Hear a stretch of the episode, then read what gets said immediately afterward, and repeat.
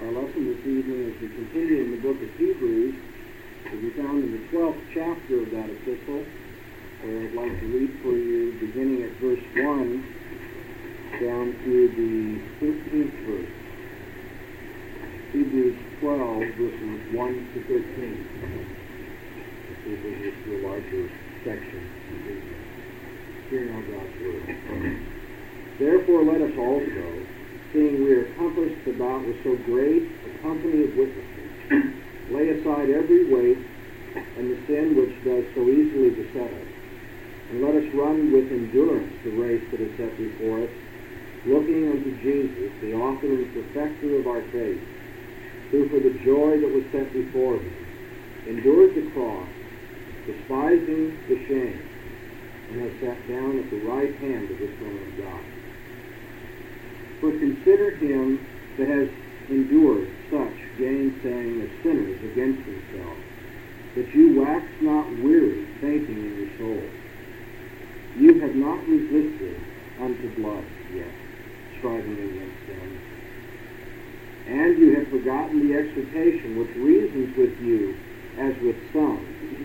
My son, regard not lightly the chastening of the Lord, nor faint when you are reproved of him. For whom the Lord loves he chastens and scourges every son whom he receives. It is for chastening that you endure. God deals with you as with sons. For what son is there whom his father chastens not? But if you are without chastening, whereof all have been made partakers, then are you bastards and not sons. Furthermore, we had the fathers of our flesh to chasten us, and we gave them reverence shall we not much rather be in subjection unto the Father of spirits and live? For they indeed for a few days chastened us as seemed good to them, but he for our profit, that we may be partakers of his holiness. All chastening seems for the present to be not joyous, but grievous. Yet afterward it yields peaceable fruit unto them that have been exercised thereby, even the fruit of righteousness. Wherefore lift up the hands that hang down, and the palsied knees, and make straight paths for your feet, that that which is lame be not turned out of the way, but rather be healed. That's why the reading of God's Word. The opening um, verses of chapter 12 were dealt with uh, last week, where uh, I argued, mildly argued, that it seems to me they finish off chapter 11 much better, and that we probably shouldn't insert some major kind of break at this point. But therefore, at the beginning of what we call chapter 12, carries on to chapter 11, uh, which has told us about those who um, were faithful, active, and obedient of the old covenant. And we read, therefore, let us also, the word also shows the tie-in in the same way that they did these things, let us also, seeing that we're compassed about with this great company of witnesses of the old covenant, let us do what they did, and that is lay aside every weight or encumbrance, every obstacle, and especially the sin that so easily gets us down, besets us, and let us run with endurance the race that is set before us. The author at this point begins to use the metaphor of an athlete particularly a runner, like an Olympic runner. And this uh, metaphor is going to carry on all the way through the 13th verse. Um, and so I'm going to keep referring back to that. We're running a race, he says, and to win the race, we must do it with endurance, with perseverance. We must push hard. We must keep our eyes on the goal. You know, when you're running a race, mean, if you're serious about winning, you don't run, you know, looking all around. Now, there are some people who will run looking for their competition, and I've heard divided, you know, uh, commentary on whether that's a good idea or a bad. Probably it's a bad idea, is my uh, best guess. But uh, I'm not talking about somebody who's just looking to see where's the guy that's, you know, my best competition. But you know, you don't look around at the audience, you know, and the rose bushes and the clouds and everything else, and you're running a race eyes right on the goal line. And the author says, keep your eyes trained on Jesus, who is the author and perfecter of our faith. And it's this really beautiful description of what Jesus has done. The author says, he the joy that was set before him In the same way that something has been set before us that makes us run hard to the end, Jesus too had something that was set before him, and it was joy. But again, I remind you that the joy that Jesus received for the work he did was not joy in his salvation or his exaltation. He had all glory with the Father from the very beginning. He came into this world that we might be brought into that fellowship. He came into this world that we might be saved. And for the joy of saving us, he did what? He endured the cross, despising the shame. I emphasized last week that expression, despising the shame, because that was the most shameful way for a person to die in the ancient world. so much so that it was against Roman law for any Roman citizen to be crucified.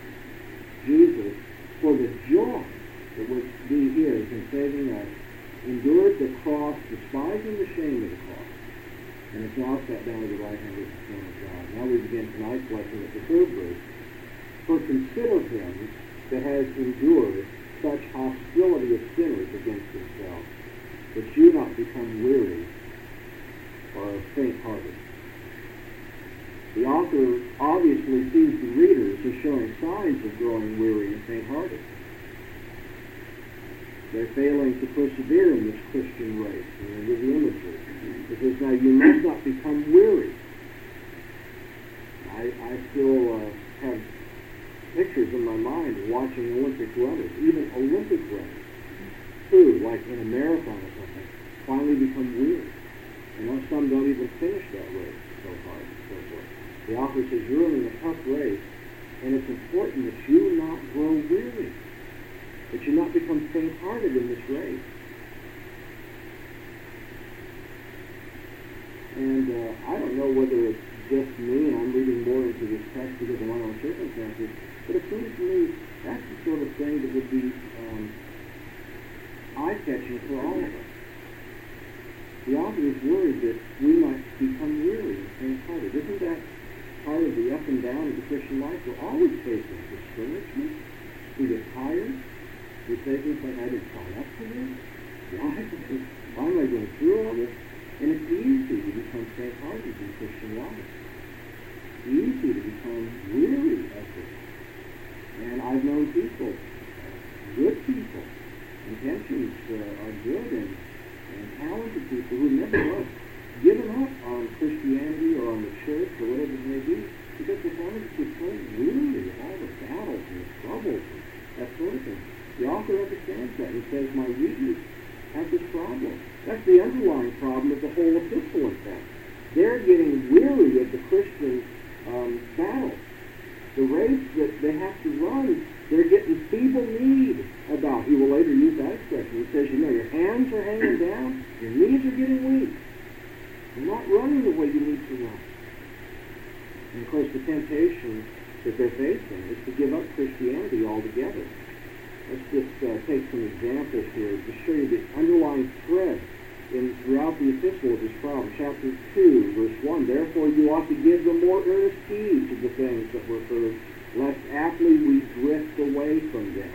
The author says, you're in danger of drifting away. Chapter 3, verse 12. Take heed, brothers, lest after there be in any one of you an evil heart of unbelief and falling away from the living God. Uh, verse 14. For we are become partakers of Christ if we hold fast the beginning of our confidence firm unto the end. We must persevere. Chapter 4, verse 1.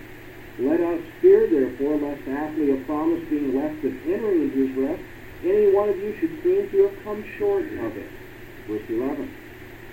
Let us therefore give diligence to enter into that rest, that no man fall after the same example of disobedience. Verse 16. Let us therefore draw near with boldness unto the throne of grace, that we may receive mercy and may find grace to help in time of need. Chapter 6, verses 4 to 6, famous verses, for such in those who were once enlightened and tasted of the heavenly gift, and were made partakers of the Holy Spirit, and tasted the good word of God and the powers of the age to come, and then fell away. It's impossible to renew them again unto repentance, seeing they crucified themselves the Son of God afresh and put him, put him to open shame verse 11 of that chapter. We desire that each one of you may show the same diligence unto the fullness of hope, even to the end. Chapter 10, verse 23. Let us hold fast the confession of our hope, that it waver not, for he is faithful that promised. Chapter 10, verse 26.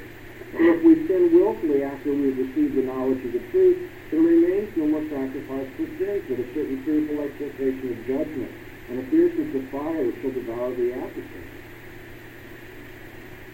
Verses 35 and 6. Cast not away, therefore, your boldness, which has great recompense of reward, for you have need of patience, or endurance, steadfastness, that having done the will of God, you may receive the promise. Verse 39. But we are not of them that shrink back unto perdition, but of them that have faith unto the saving of the soul. I mean, it just goes on and on and on. He often doesn't let up. He says, I'm afraid you're going to give up your Christian faith. You're falling back. You're drifting away. You're going to deny the living God. You're going to re-crucify the Son of God. You're not going to be saved. Press on, press on. And so after a whole chapter, chapter 11, of examples of the witnesses to active obedience in the faith, regardless of the circumstances, he also says, now run hard. Look to Jesus and consider him who has endured such gainsaying of sinners against himself, that you not become weary or heart, uh, faint-hearted the call to active, obedient faith, which we saw in chapter 11, now issues into this exhortation of chapter 12, verse 2, to run with Jesus before us, who is waiting at the end of the race with the crown. Remember how Paul says in 2 Timothy 4, verses 7 to 8, that he is running that he might receive that incorruptible crown. Let's read that. 2 Timothy chapter 4, at the 7th verse. I have fought the good fight. I have finished the course. I have kept the faith. Henceforth there is laid up for me the crown of righteousness, which the Lord, the righteous judge, shall give me at that day, and not to me only, but also to all them that have loved his appearance. Paul mixes two athletic metaphors here. Now the conclusion is, and that's why we return to this verse, because that the crown of righteousness is waiting for a runner who's running the race. But what's the first metaphor that he uses? What kind of athletic context is he talking about? Fighting, or boxing. I have fought the good fight.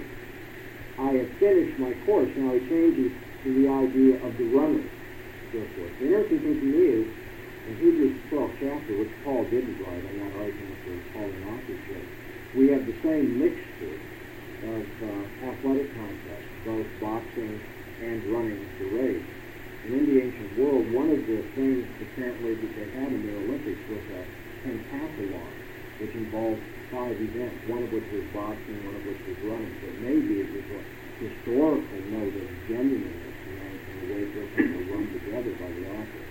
But anyway, he says that we must um, not grow weary, not become uh, faint-hearted. And how are we going to do that? He says, by carefully considering him who endured such hostility against himself from sin. This is not Roman Catholicism. This is not morbid theology. The author says, I want you to stop and think of Jesus and do it. I want you to think of it. Reflect on that. The word is a strong one. Reckon it up. Calculate. What did Jesus go through?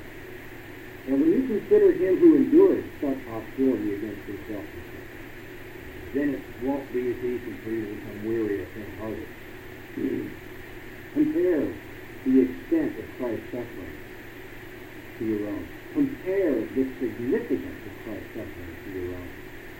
I feel very guilty teaching this lesson, you know. I'm self-pity for all the things that, you know, are hard to endure and so forth. But you stop and think about what Jesus went through, and you know, nothing that I've gone through in all my life, if you add it all together, doesn't come in with us to compare but Jesus did. The hostility that Jesus went through is greater than anything we will ever experience. Turn to John the 15th chapter, verse 18. John 15, 18. Jesus warned his followers of this right before he went off to the Garden of Gethsemane to be betrayed and then tried and finally crucified. John 14, 15, and 16, we have what are known as the upper room discourses of Jesus. And I want you to look at the 15th chapter, beginning at verse 18. Here's what Jesus um, Probably followers. I'm just make sure I get to John's gospel or else I have to run. John 15, verse 8. If the world hates you, know that it has hated me before it hated you. If you were of the world, the world would love itself. But because you're not of the world, but I chose you out of the world, therefore the world hates you. Remember the word that I said unto you, a servant is not greater than his Lord. If they persecuted me, they will also persecute you. And if they kept my word, will keep yours also. But all these things will they do unto you for my name's sake, because they know not him sent me. If I had not come and spoken unto them, they had not had sin. But now they have no excuse for their sin. He that hates me hates my Father also. If I had not done among them the works which none other did, they had not had sin. But now they have both seen and hated both me and my Father. For this comes to pass that the word may be fulfilled that is written in their law, they hated me without a cause. For when the Comforter is come, whom I send unto you from the Father, even the Spirit of truth which proceeds from the Father, he shall bear witness of me. And you also bear witness, because you have been with me from the beginning. These things have I spoken unto you, that you should not be caused to stumble. They shall put you out of the synagogue. The hour comes that whosoever kills you shall think he offers service unto God. And these things will they do because they have not known the Father known me. But these things have I spoken unto you, that when their hour is come, you may remember them, how that I told you. And these things I said not unto you from the beginning, because I was with you. But now I go unto him to sent me, and none you ask me whither you go, and so. Jesus says, the world's going to hate you because it hates me. And the servant is not above his master. If they persecuted me, you've got to believe they're going to persecute you. The Bible says, consider that hostility that was directed to Jesus. You look at Jesus says, he doesn't say, I've been misunderstood. I haven't had good public relations. These are that hate Because I have said and done things that have exposed me. And not only do they hate me, but as a matter of fact, they hate the Father who sent me. So it might be fulfilled in what was said in their law. They have hated me without a cause.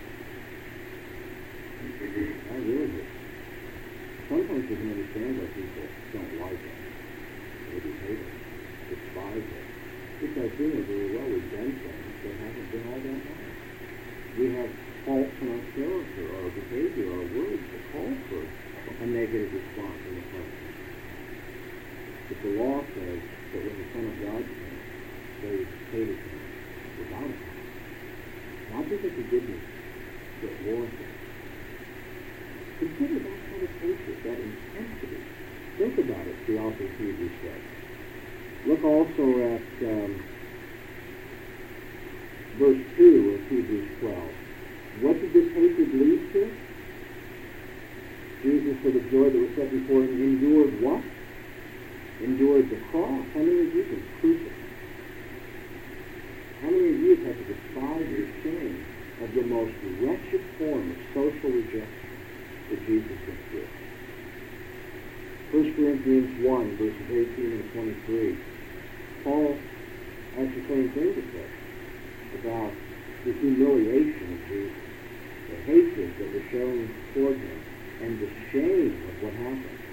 For the word of the cross is to them that perish foolishness, but unto us that are saved is the power of God. Verse 23, we preach Christ crucified, unto Jews a stumbling block, unto Gentiles foolishness. But just consider the turn of the phrase in Philippians 2, verse 8 where Paul is speaking about the humiliation of the Lord Jesus Christ. Says, in being found in fashion as a man, he humbled himself, becoming obedient even unto death, yes, the death of the cross. It's not enough that Jesus became a man and became a servant among men and died a criminal's death, but he died the most humiliating death conceivable, the cross. Yes, even cross. So the author of Hebrews says, consider this one. Consider him that has endured such hostility of sinners against himself. Because when you do that, it will not be, you will not so readily become weary in the Christian battle and become faint-hearted in the race that is set before you. Before we move on, I just want to make one more comment about the hostility of sinners against Jesus. Not only did they hate him without a cause, but this is something I can't ever get over emotionally. Why would sinners hate the one who came to save them from their sins?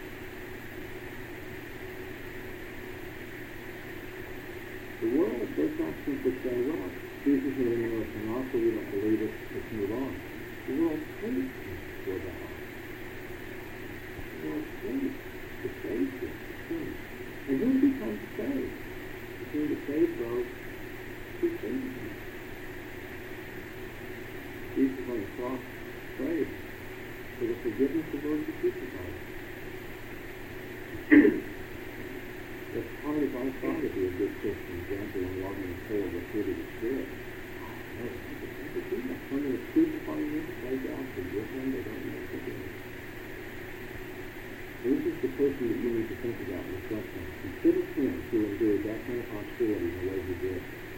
And in verse 4, the author of Hebrews says, In comparing your sufferings to Jesus, remember that you have not yet resisted to the point of shedding blood. Now, these people had endured suffering, however. Remember, chapter 10 gives us a little historical insight chapter 10, verse 32, recall to remembrance the former days in which after you were enlightened, you endured a great conflict of suffering, partly being made a gazing stock, both by reproaches and afflictions, and partly becoming partakers with them that were so used. So you both had compassion on them that were in bonds and prison, and took joyfully the spoiling of your own possessions, knowing that you had yourselves a better possession in the abiding one. Christians have already been made a gazing stock and reproach. They've been cast into prison. They've had their property plundered. But the author tells us you have not yet resisted to the point of martyrdom. Notice, yet. The author knows it's coming. And that's why in dating this epistle, well, it's a long time ago we began this study, wasn't it?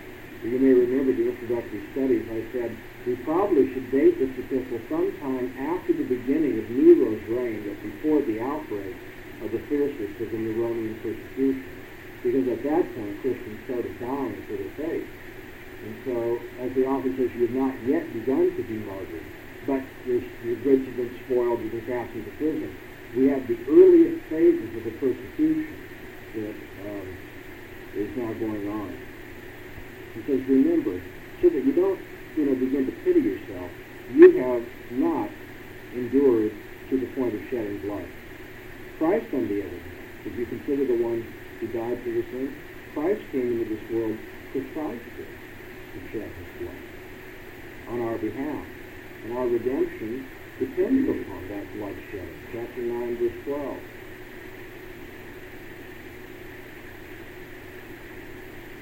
Nor yet through the blood of goats and calves, but through his own blood, he entered in once for all into the holy place, having obtained eternal redemption.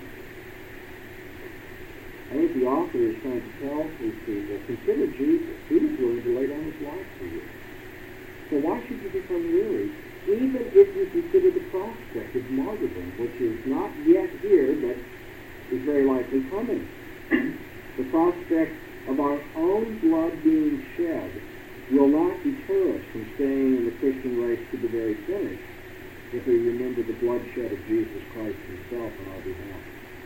Put it very simply, and I'm sure you've heard messages with this theme, but it's rooted, very firmly rooted in the text of Scripture. If Jesus died for us, why should we not be willing to die for him? To live our lives for him even to the point of death. Now, what is the effect of... Um, when, persecution comes and Christians are martyred, their blood is shed for the sake of the faith and their fidelity to Jesus Christ, does that tend to stomp out the Christian church? It's ironic, isn't it? Tony probably thinking of the same expression here. If you think about church history, we have this that the blood of the martyrs is the seed of the church. the church gets really strong in days of persecution. None of us should pray for persecution. None of us should be masochists, you know, and go out and look for suffering and trouble. But in this world, if you live a godly life, you're going to endure persecution. Jesus said so. The Bible assures us of that. But you know, when the church does go through bad days, we need to realize that doesn't mean it goes through bad days. When the world gives us a bad time, God uses that to strengthen the church. And truly, when people are martyred for their Christian faith, that just draws more people to Christianity. Shows them how genuine our faith is. The blood of the martyrs is the fruit of the church. Verses 5 to 8. And not only had you not considered him who endured this hostility of sin, not only have you forgotten that you've not resisted unto blood, but you've also forgotten the exhortation that reasons with you as sons. Here's a third reason why they shouldn't fall back in the face of the persecution they're undergoing. You've misread your situation, the author says. You've taken hardship and affliction to mean that God is not concerned with your welfare, that you're on the wrong path. In fact, hardship and affliction should remind you of God's constant presence and His provision for you. This is a tricky thing, what the author's doing. What he's saying is the evidence that you might use to suggest maybe you're going the wrong way and God doesn't care for you is precisely the evidence that I would use to show you that he does. God puts us into times of affliction and hardship that we might learn all the more how he is with us and provides for us no matter what. Did Paul have to learn that lesson? Some of the most emotion-packed words of the New Testament. Paul talks about that thorn in the flesh that he had, and three times he besought the Lord to remove it. And God's message back to Paul, God's was what? My grace for you. And Paul says, and so I have learned to glory in infirmity, in weakness. Because when I am weak, then I am strong. And it's just during times of affliction, times of hardship and heartbreak in our lives that we realize how close God really is. Is that just the time we say, I'm, at, I'm tapped out, I have nothing else, no other strength in myself to deal with the situation, that you finally say, God must be the one. Isn't that ironic? The very evidence that the world would use to say God doesn't care, the opposite is evidence that God really does care for you. What the readers were in danger of forgetting is the wisdom and exhortation of the book of Proverbs. Oh, I love this because the person preaching through the book of Proverbs. The author here says, you've forgotten the message of Proverbs. What's the assumption? The assumption is that they studied the book of Proverbs, that they're internalizing the wisdom of that book, they're putting it to use. The book of Proverbs is not the kind of, I told you this before, I told you so. The at of Proverbs is not the sort of thing you look at and say, that's interesting, I learned something, and go on. You gotta keep going back and going back. And it's a constant advice and wisdom for us. At the beginning of my series on Proverbs, I suggested that we should read one chapter of Proverbs every day. There's 31, so that's about a month. Every month, read through the book of Proverbs. Can you imagine what your life, how your life would change if you read the book of Proverbs like that for 10 years straight? Well, the author says, you've forgotten. You've forgotten the exhortation that reasons with you as with sons. Apparently, the wisdom of the book of Proverbs is crucial in tough times. And what Proverbs would have taught them is God's not neglecting you. He's treating you like sons are treated. He's faithful. The very things that lead you to think he doesn't care for you are the proofs that you're his sons, daughters, children. And so Proverbs 3, verses 11 and 12 is recited. My son, regard not lightly the chastening of the Lord, nor faint when you are reproved with him. For whom the Lord loves and chastens, and scourges every son whom he receives. And the author suggests that what the Old Testament teaches has direct relevance today. I, I find that's an interesting move, too. The author does not say, now I know this is the Old Testament, and we've got to make some special provision for using.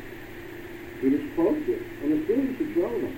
In fact, he says, You've forgotten the exhortation which reasons with you as sons. The author, it's, it's not really a mistake, but technically it's incorrect. Proverbs doesn't reason with those people. Proverbs reasons with people living many years ago. But he says, as though it has just been written today for you. One of the strongest indications in the New Testament that the Old Testament is binding on us today is the way the New Testament does that. This is speaking to you right now. And you've forgotten the wisdom that it imparts. It is discipline or chastening, as my uh, translation puts it. It is discipline that proves the reality of sonship. Discipline is not a mark of harshness. It's a mark of loving concern. And if God is putting you through a time of chastening and discipline, He's educating and correcting you and building you up. And if He didn't do that, the author says you should conclude that you're really illegitimate and unwanted children. You're bastards. You see what I say? What a tricky thing that is? The author um, takes the very situation that is tempting us to wonder whether God cares for us because that's the, the very truth that he does.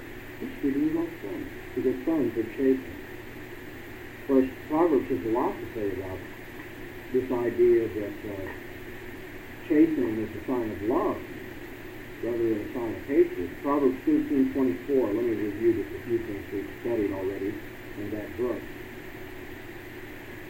He that spares his rod hates his son. He that loves him chastens him many times. Proverbs 22, verse 15.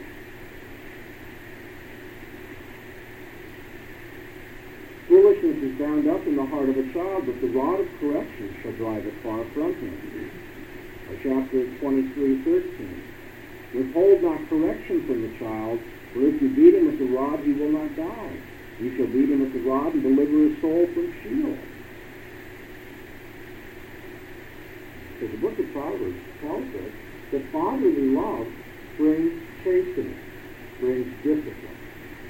And so God, being our heavenly Father, is chastening us for our own good. now, you're probably sitting there if you're anything like me is this true that when tough times come into my life, God is punishing me for my sin? No, that isn't the says. The author doesn't say, you've been bad boys and girls, and so now here's how God treats you when you've been bad boys and girls. Not it at all. He says God sometimes gives us afflictions, as Jonathan Edwards says, put thorns in our bed for our own good not as a way of punishing us, but as a way of disciplining us. it is for chastening that you endure. God deals with you as sons. For what son is there whom his father chastens not?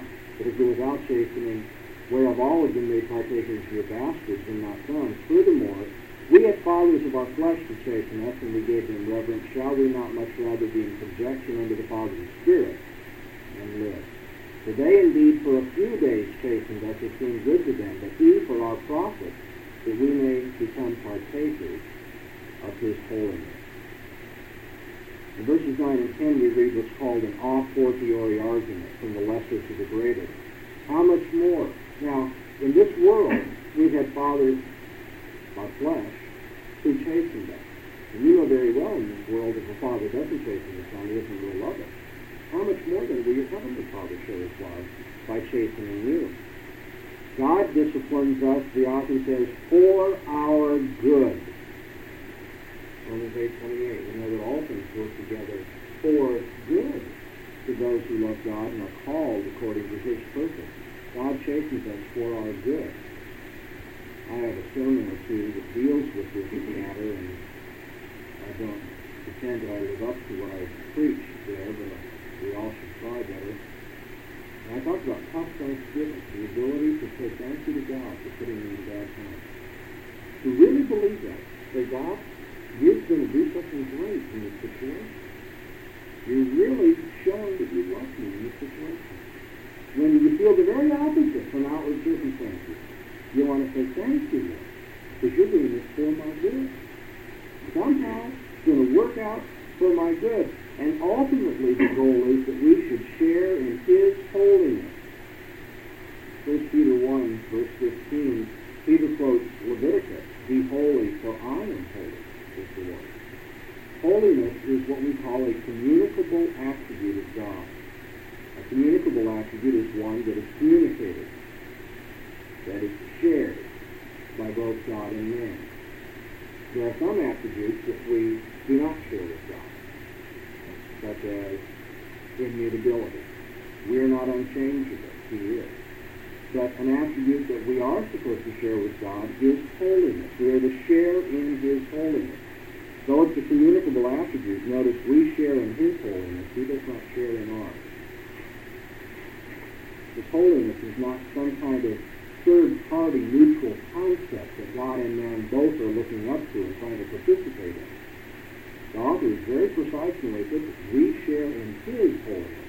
When we obey His word, we are holy as He is holy. There's no holiness above God that He looks to and we look to and share in, but rather it's His own personal holiness that we share in when we obey Him. In fact, salvation is precisely the sphere of holiness. Look at what Paul says in 1 Thessalonians 4, verse 7. 1 Thessalonians 4, verse 7. For God called us not unto uncleanness, but in, I have sanctification, we could have holiness. God's call to us to salvation is a call to dwell in the sphere of holiness.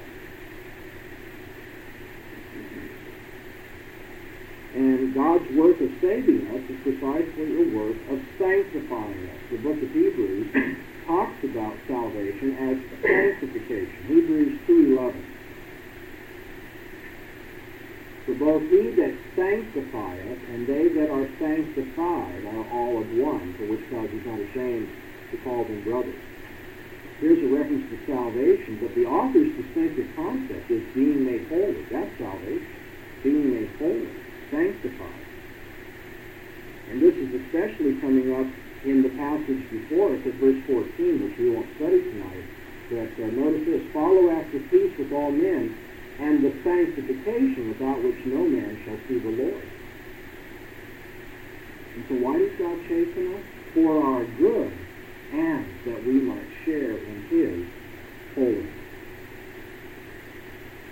Philip Edgcumbe Hughes put very, in a very pithy way and helpful. He says how easily the desire for holiness is set aside when our worldly affairs are proceeding smoothly and comfortably how easily the desire for holiness is set aside when our worldly affairs are proceeding smoothly and comfortably. I see you all nodding. I'm nodding too. It's a shameful thing, but it's true. If things are going well in our lives, we forget the Lord. They're only going well in our lives because of God's blessing. Only because of His providence, because of His care. And yet, for some reason, sinners are like that. If things are going well in our worldly affairs, then we don't care that much about holiness. It's only when God puts thorns in our bed, apparently, that we wake up and we take a concern for godly character and holiness of behavior. And so God's fatherly discipline teaches us not to rely upon ourselves, but to seek, and uh, excuse me, not to rely upon, rely upon ourselves and not to seek earthly security, but rather to look to Him and trust Him. Why didn't God take the thorn out of Paul's flesh? I mean, if God were going to rate on a scale of value to the kingdom, and what's been endured for the kingdom, and what I consider holiness of character commitment to Christ, Paul should rate right up there. And yet God chose not to take the thorn of the flesh out of his flesh, the thorn out of Paul's flesh. And Paul says he saved him. And I should tell you that when Paul says three times, I don't think that means one, two, three. Three times is an expression given in Greek and Hebrew for the highest.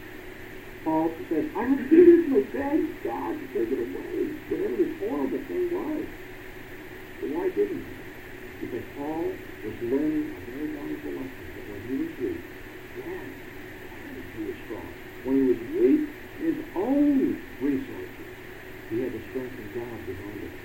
And so remember this.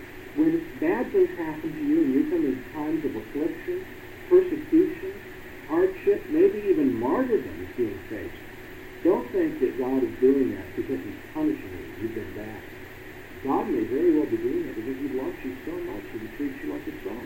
Because I want you to, to look to me. Don't become self-reliant. This will really help you to go through this punishment.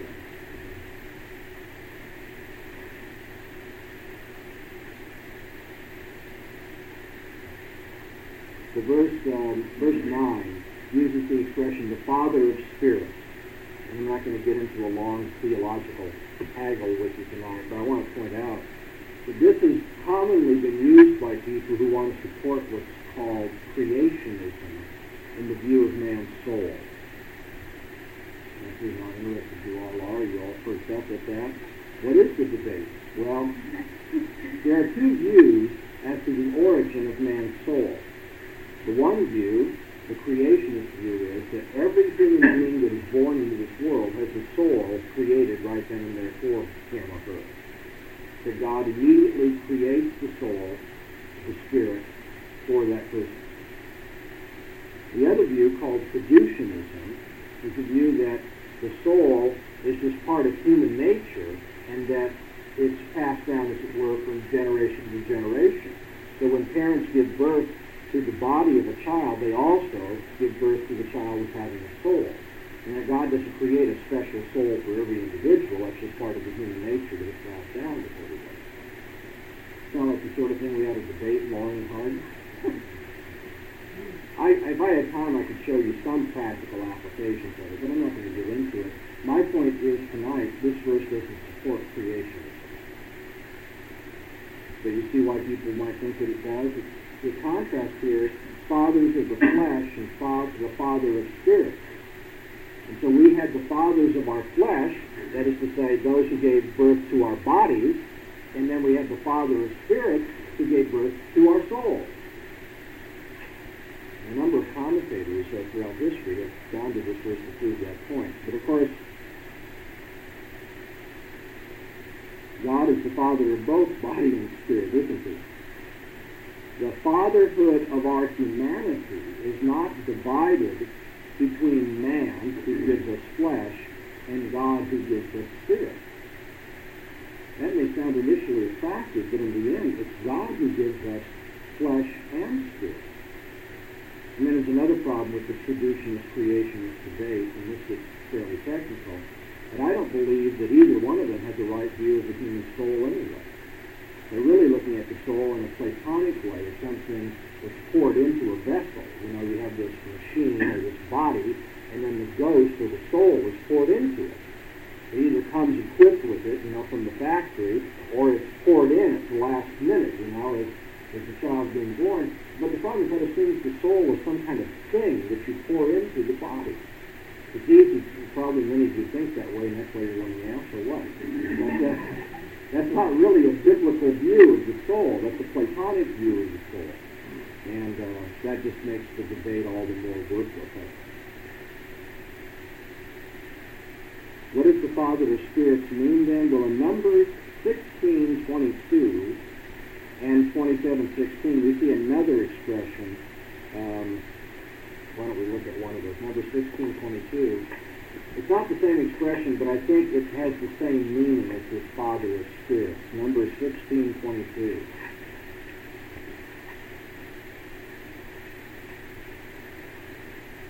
And they fell upon their faces and said, O God, the God of the spirits of all flesh, shall one man standing where you be wroth with all the congregation.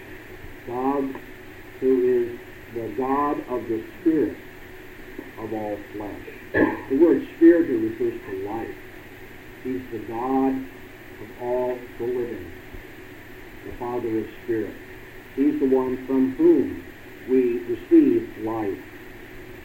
So the contrast is between our earthly fathers, that is, fathers of the flesh. I'm going to the last three verses here real briefly in our remaining moments.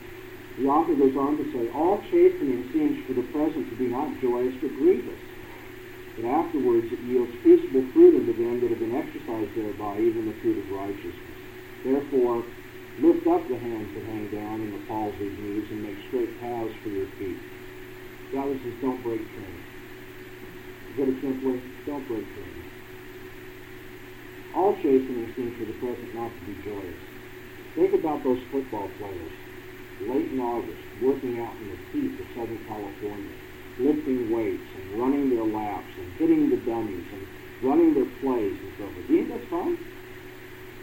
You hear these guys work so hard, some of them are out there retching on the football field. They're so sick to their stomach because they're working so hard. Do you think that's fun?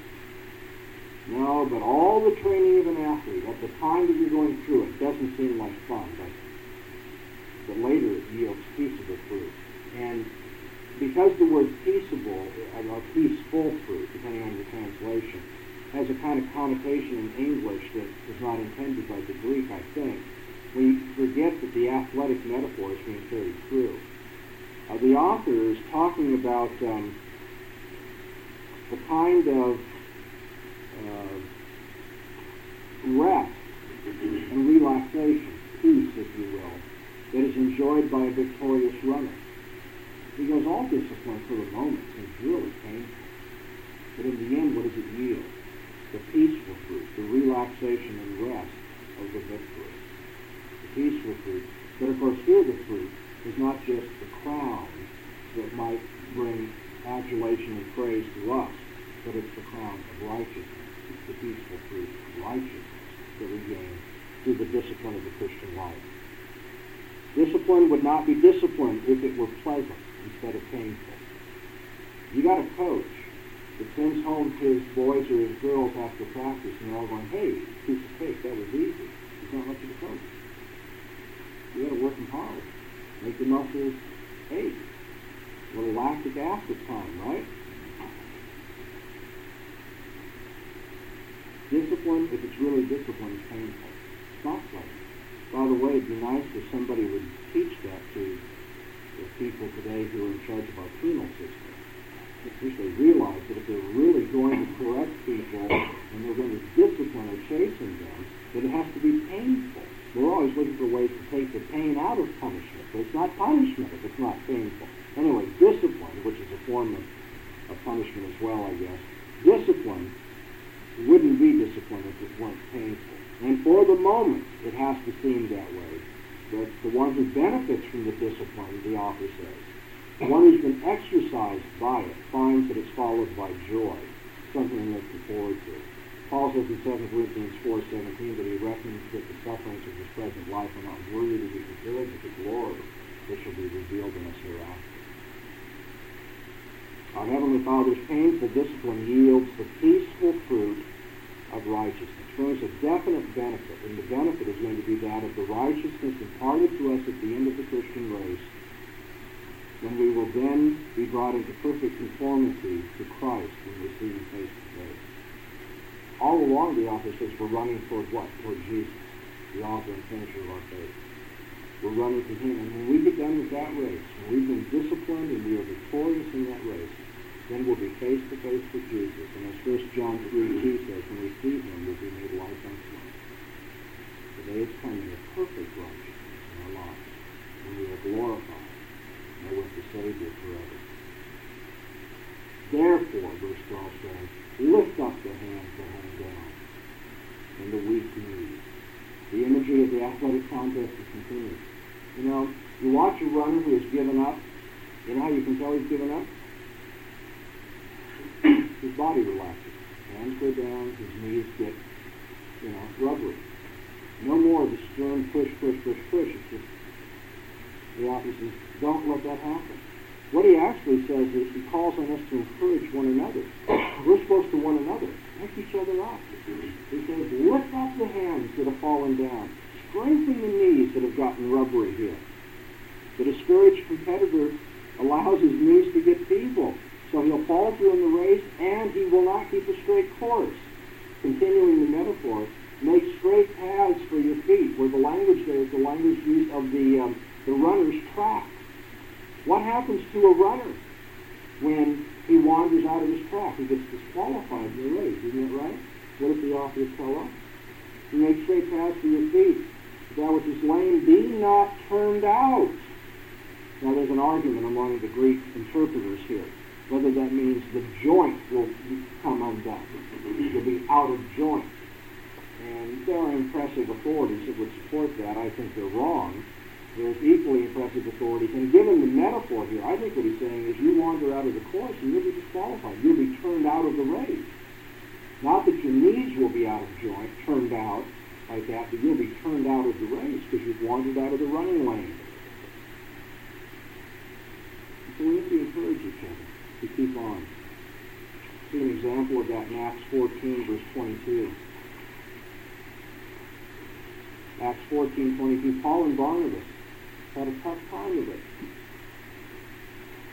The Bible tells us that when they preached the gospel in that city and with many disciples returned to Lystra and Iconium and to Antioch, confirming the souls of the disciples, exhorting them to continue in the faith, and that through many tribulations we must enter into the kingdom of God. So keep with the faith. Don't let your persecution get you down, because it's just through that that we enter into the kingdom of God. By the way, when the author of uh, chapter 12 in, in Hebrews tells us to lift up the hands that hang down and the palms of knees, he's actually quoting Isaiah, the 35th chapter, verse 3. And um, although I'm a few minutes over here, I do want to close by looking at the context of Isaiah 35:3, just to show you how appropriate that quotation actually is. Isaiah 35, at the third verse. Strengthen the weak hand, confirm the feeble knees. Say to them that are of a fearful heart, Be strong, fear not. Behold, your God will come with vengeance. With the recompense of God, he will come and save. Isaiah's whole point is we have to strengthen the hands and the knees of those who would be fearful, who would be falling back.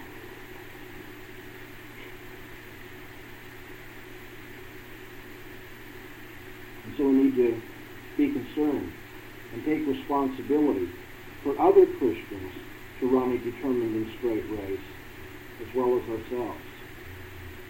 It's a real mistake to have kind of a rugged individualist attitude toward the Christian life, especially in a time of persecution and hardship. All of us must take responsibility to run that race before us. The author called it to it. But here he says, encourage one another. Hold each other up. I'm saying it's all the difference in the world when bad times come. And you have Christian brothers and sisters come up and say, I'm with you. I'll stand with you. What you go through, I'll go through. And we'll do it together. Okay, that gives you a lot of strength. Not as much strength as knowing that Jesus stands for you to be sure, but sometimes Jesus reassures us by having people come like that and say that to us. He also says, keep it up. Run the race and help one another. I really appreciate that athletic metaphor. I just want to encapsulate it for you now as we close. He says, Run this race that is set before you, looking to Jesus, the author and finisher of your faith, who for the joy that was set before him endured the cross and despised the shame. He says, don't become weary. Don't become faint-hearted. Consider that your sufferings are nothing in comparison to his. Consider the one who suffered such hostility for sins. And press on firmly. Don't have um, weak knees and hands that have been let down but rather stay in your lane, keep looking to Jesus, and encourage one another. And then we will not fall short of entering into God's promised rest. And we will have that relaxing victor's crown, the crown of righteousness at the end of the race. Lord, we thank you for the encouragement of this chapter. Though it is frightening to know that you really do put us through hard times and want us to go through them, we are also comforted in knowing that you're the one who's in control of all those things. That although we don't know what the future holds for us, we have the assurance of knowing the one who holds the future. And that whatever affliction, whatever persecution we endure in behalf of Jesus, we endure for our good. We may learn that in our weakness we gain true strength in Him. So we might be comforted and that we are going to share in your holiness. That the race that is set before us, as painful and as agonizing as it may be, is going to yield peaceful fruit. Now we thank you for our Lord Jesus Christ, who has put us into this race, who has run it before us, and is now waiting at the goal line for us. We want above all to be like unto him. Forgive us for our sins. Forgive us for our inconsistencies and our lack of faith. Forgive us for not running consistently and hard. Forgive us for not being to the discipline that you want for us in our lives. Help us as we get up tomorrow to remember the race, to remember the teaching that we've had tonight, that we might run even better. That not only the great cloud of witnesses about us from the old covenant might uh, be emulated, but all the more that our Savior Jesus Christ would be glorified. We thank you that he despised the shame of the cross for us, that he endured such hostility of sin. We thank you that he underwent that even for those who hated him, that he went under, underwent that for us. Again, we ask you to forgive us for the hatred we have shown, for the way we've fallen short of his glory, for the way we've broken his laws. And we pray that the Holy Spirit might work in us, even through our hard times of affliction and persecution, to share in his holiness, to be more like unto him, so that he might receive all the glory. For it's in His name that we pray. Amen.